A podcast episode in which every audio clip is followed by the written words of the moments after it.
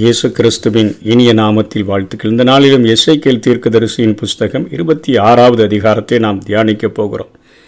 இந்த அதிகாரத்தில் எஸ்ஐகேல் தீர்வுக்கு விரோதமாக தேவனுடைய வார்த்தையை சொல்லுகிறதை நாம் பார்க்க முடியும். தீரு என்றால் பாறை என்று பொருள். இது தீரு பெனிக்கியா நாட்டினுடைய தலைநகராக இது காணப்படுகிறது. மத்திய தரைக்கடல் ஓரத்தில் உள்ள நாசரத்திற்கு வடமேற்கு பகுதியில் அறுபது மைல் தூரத்தில் இந்த பட்டணமானது இருந்தது. இதில் ஒரு பகுதி தீவாக இருந்தது. லீபனோன் சிகரங்களின் அடிவாரத்தில் உள்ள கடற்கரை பகுதியும் இந்த தீர்வோடு கூட இணைந்து காணப்பட்டது. இங்கே பதினோராம் வருஷம் முதலாம் தேதியிலே கர்த்தருடைய வார்த்தை எனக்கு உண்டாகி என்று இசைக்கில் சொல்லுகிறது. இவர் கிமு ஐநூற்றி தொண்ணூற்றி ஏழில் சிறையிருப்புக்கு வந்தார். அதிலிருந்து ஒரு பதினோரு வருஷத்தை கழிச்சா கிமு ஐநூற்றி எண்பத்தி ஆறில் இவருக்கு ஒரு வார்த்தை உண்டாகுது. தீர்வை குறித்து என்ன உண்டாகிறது? இந்த ஆண்டில் தான் எருசலேம் பாபிலோனியர்களால் முற்றிலுமாக அழிக்கப்பட்டு கடந்த உடனே இவர்கள் கடல் வாணிபத்தில் எகிப்துக்கு அத்தனையாக எகிப்துக்கும் மற்ற நாடுகளுக்கும் அவர்கள் கடல் வாணிபம் செய்து வந்தபடியினால் அதற்கு இடையில இருக்கக்கூடிய எருசலேம் பட்டணமானது இந்த யூதாவானது நமக்கு தடையா இருக்குது அப்படின்னு சொல்லி கொஞ்ச நாளா நினச்சிக்கிட்டு இருந்த அவர்களுடைய அந்த காரியத்தில் முட்டுக்கட்டையாய் போல அவர்களுக்கு தோன்றின காரியத்தில் இப்போ அது முற்றிலுமாய் எரிக்கப்பட்டு சூறையாடப்பட்டபடியினால அங்கே இருக்கக்கூடிய தீர்வானது எருசலேமுக்கு விரோதமாக ஆ ஆ ஜனதலசங்களின் ஒளிமுக வாசலில் இருக்கிற நகரி இடிக்கப்பட்டது என்றும் எங்களுடைய தொழிலுக்கு இடையூறாக இருந்த நகரமானது இடிக்கப்பட்டது. என்னிடமாக எல்லாம் புரண்டு வரும் இனிமே எங்களுக்கு தான் எல்லா தொழிலும் இந்த உலகத்தில் தொழிலில் நாங்கள் வல்லரசாக நாங்கள் திகழ போகிறோம் எல்லா ஆர்டரும் எங்களுக்கு தான். அது பாழாக்கப்பட்டிருக்க நான் நிரப்பப்படுவேன். அது அழிஞ்சு போனதுனால இப்போ எங்களுக்கு போட்டியே இல்லை. அதனால் நாங்கள் நிரப்பப்பட்டு விடுவோம் என்று சொல்லுகிறபடியினால். கர்த்தராய் ஆண்டவர் சொல்லுகிறது என்னவென்றால் தீர்வே இதோ நான் உனக்கு விரோதமாக வருகிற ஆண்டவர் சொல்றார் நான் என்னுடைய ஜனங்கள் பாவம் செய்தபடியினால் அவர்களுக்கு நான் ஒரு நியாய தண்டனையை கொடுத்திருக்கிறேன். அதை பார்த்துட்டு நீ இவ்வளவு சந்தோஷப்படுகிறபடியினால நானே உனக்கு விரோதமாக வருகிறேன். சமுத்திரம் தன் அலைகளை எலும்பி வர பண்ணுகிற வண்ணமாய் நான் அநேகம் ஜாதிகளை உனக்கு விரோதமாக எலும்பி வர பண்ணுவேன் என்று சொல்லி இங்கே ஆண்டவர் எசைக்கிளின் மூலமாக தீர்க்க தரிசனம் உரைக்கிறதை நாம் பார்க்கிறோம். தீரு பெனிக்கியா நாட்டினுடைய முக்கிய துறைமுக பட்டணங்களில் அது ஒன்றாக இருந்தது.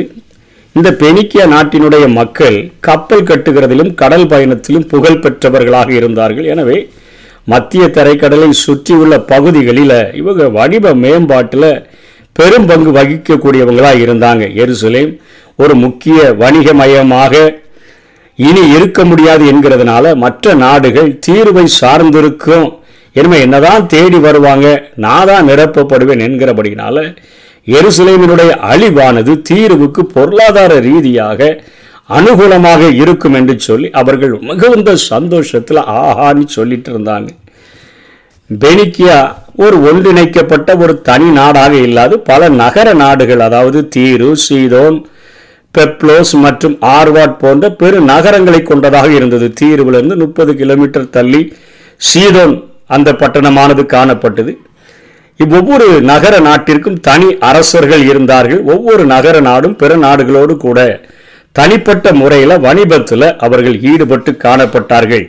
பெனிக்கியா கடலுக்கும் மலைகளுக்கும் இடையில் அமைந்த ஒரு செல்வ செழிப்பான ஒரு நாடாக அது விளங்கியது. பலவிதமான காய்கனிகளை உற்பத்தி செய்கிறவர்களாக கேதுரு மற்றும் தேவதாரு மரங்கள் இந்நாட்டில் இந்த நாட்டிலே உள்ள காடுகளில் அதிகமாய் காணப்பட்டபடியினால் அவர்கள் அவைகளை வியாபாரம் செய்கிறவர்களாகவும் காணப்பட்டார்கள்.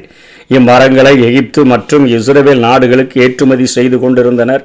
சாலமன் ராஜா தீரு அந்த தீரு நாட்டோடு கூட வணிகம் செய்து எருசலேம் ஆலயத்தையும் தன் அரண்மனைகளையும் கூட கட்ட அங்கிருந்து கேதுரு மரங்களையும் கட்டிடக்கலை வல்லுநர்களையும் கொண்டு வந்தார் என்று ஒன்று ராஜாக்கள் ஐந்தாம் அதிகாரம் ஆறாம் அதிகாரம் ஏழாம் அதிகாரங்களில் பார்க்கிறோம். பெனிக்கியாவினுடைய அந்த பெரிய கடல் நத்தையினுடைய ஓடுகளில் இருந்து அவங்க விலை உயர்ந்த பழுப்பு நிற சாயத்தையும் அவர்கள் உற்பத்தி செய்ததாக வரலாறு கூறுகிறது. கடல் வழி பயணத்திலையும் தேர்ச்சி பெற்றிருந்தார்கள். உலகிலேயே முதன்முறையாக பெனிக்கியாவினுடைய கப்பலோட்டிகள் தான் விண்மீன்களை அடையாளம் வைத்து இரவு நேரங்களில் கப்பல்களை ஓட்டிச் செல்லுகிறதுல அவர்கள் வல்லுநர்களாக காணப்பட்டார்கள்.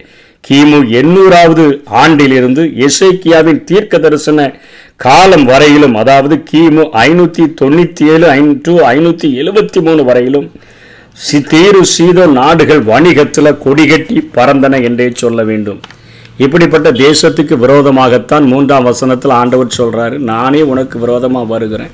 சமுத்திரம் தன் அலைகளை எழும்பி வருகிற பண்ண பண்ணுகிற வண்ணமானா அலையானது எப்படி தொடர்ந்து எழும்பி வந்து கொண்டே இருக்குமோ அதே போல உன் தேசத்தில் அழிவு தொடர்ச்சியாக வரும் என்று சொல்லி இங்கே ஆண்டவர் தீர்க்க தரிசனம் உரைக்கிறார். அதுபோலதான் முன்பு ஏசாயா தீர்க்க தரிசனம் உரைத்த நாட்களில் கிமு எழுநூத்தி ஒன்றுலேருந்து அறுநூற்றி தொண்ணூத்தாறு அந்த காலகட்டத்தில் அசிரியாவினுடைய சனகரிப் தேசத்தினுடைய பெரும்பகுதியை அவர்களுக்கு இவருடைய பகுதியை சூறையாடினான்.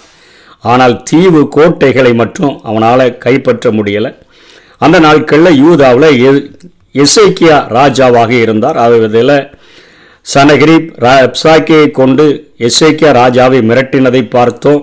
ஆனால் எருசலேமே அவனால் கைப்பற்ற முடியாதபடி ஆண்டவர் ஒரு தூதனை கொண்டு ஒரு லட்சத்தி எண்பத்தி அஞ்சாயிரம் பேரை அழித்தது நாம் அறிந்திருக்கிறோம். அதே போல நேபுகாத் நேச்சார் கிமு ஐநூற்றி எண்பத்தி அஞ்சிலிருந்து ஐநூற்றி எழுபத்தி மூன்று வரை முற்றுகையிட்டு அவன் நிலப்பகுதியை மட்டும் தனக்கு சொந்தமாக்கி கொண்டானே ஒழிய தீவு பகுதிகளை அவனால் கைப்பற்ற முடியல. அதனால் அந்த காரியங்களை குறித்து எசேக்கியல் எப்படி எழுதுகிறார்?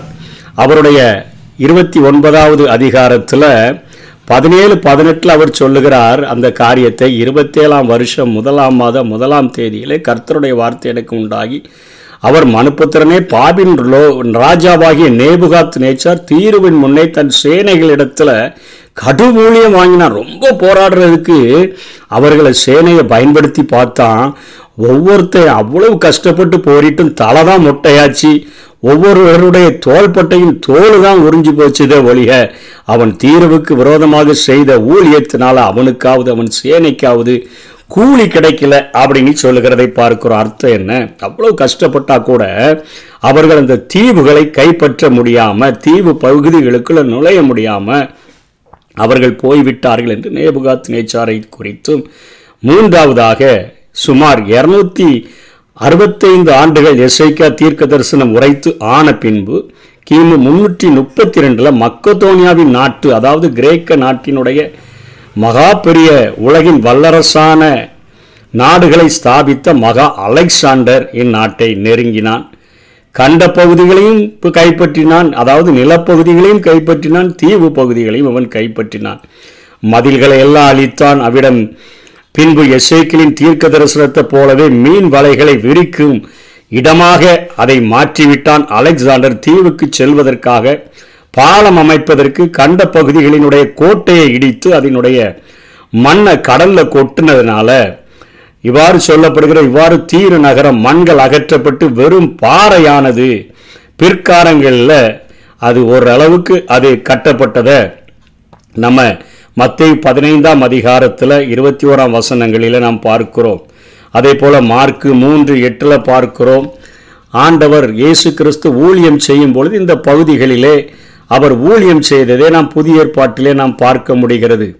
அங்கே அந்த பகுதிகளிலே வாழ்ந்த காணானிய ஸ்திரீயானவள் ஆண்டவராகிய இயேசு கிறிஸ்துவினிடத்தில் வந்து பிள்ளைகள் உடைய அந்த அப்பத்தை ஆண்டவர் கொடுக்க முடியாது என்று சொன்ன பொழுது கீழே விழுகிற துணிக்கைகளை கூட அந்த நாய்க்குட்டிகள் சாப்பிடுமே என்று சொல்லி அந்த காணானிய ஸ்திரீ சொன்ன சம்பவமானது இருபத்தி ஓராம் வசனத்திலிருந்து மத்திய பதினைந்து இப்போ இருபத்தி எட்டாம் வசனம் வரையிலும் எழுதப்பட்டிருக்கிறது. அதே போல மார்க் எழுதின சுவிசேஷத்திலும் இயேசு கிறிஸ்து ஊழியம் செய்த பகுதிகளாக அதாவது கலிலேயாவிலும் யூதையாவிலும் எருசலேமியிலும் இதுமேயாவிலும் யோர்தானுக்கு அக்கறையில் உள்ள திரளான ஜனங்கள் வந்து அவருக்கு பின் சென்றார்கள். அல்லாமலும் தீரு சீதோன் பட்டணங்களின் திசைகளிலுமிருந்து திரளான ஜனங்கள் அவருக்கு செய்த அற்புதங்களை கேள்விப்பட்டு அவரிடத்தில் வந்தார்கள் என்று சொல்லப்படுகிறது. கடைசியில் கிபி ஆயிரத்தி இரநூற்றி தொண்ணூற்றி ஒன்றில் அது இஸ்லாமியர்களினால் முற்றிலுமாக அது கைப்பற்றப்பட்டு அழிக்கப்பட்டது என்று சொல்லி வரலாறு கூறுகிறது. எசேக்கியலினுடைய இப்பட்டணம் பாழாய் கிடக்கும் என தீர்க்க தரிசனம் உரைத்தார். இது ஆயிரம் வருட அரசாட்சியில் இவைகள் மீண்டுமாக கட்டப்படுகிறதை நாம் பார்க்க முடியும். ஆகவே இங்கே இருபத்தி ஆறாம் அதிகாரம் இருபத்தி ஒன்று இருபத்தி இருபதில் இவர் சொல்லுகிறார் இவ்வாறு இந்த தகர்க்கப்பட்ட ஒரு பட்டணமாக இது மாற்றிவிடப்பட்டது.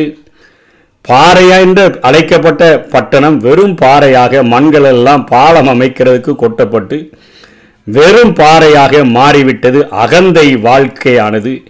மிகப்பெரிய அழிவை தந்துவிட்டது என்று சொல்லி இங்கே எஸ்ஐக்கியல் தீர்க்க தரிசனம் உரைக்கிறதை பார்க்கிறோம்.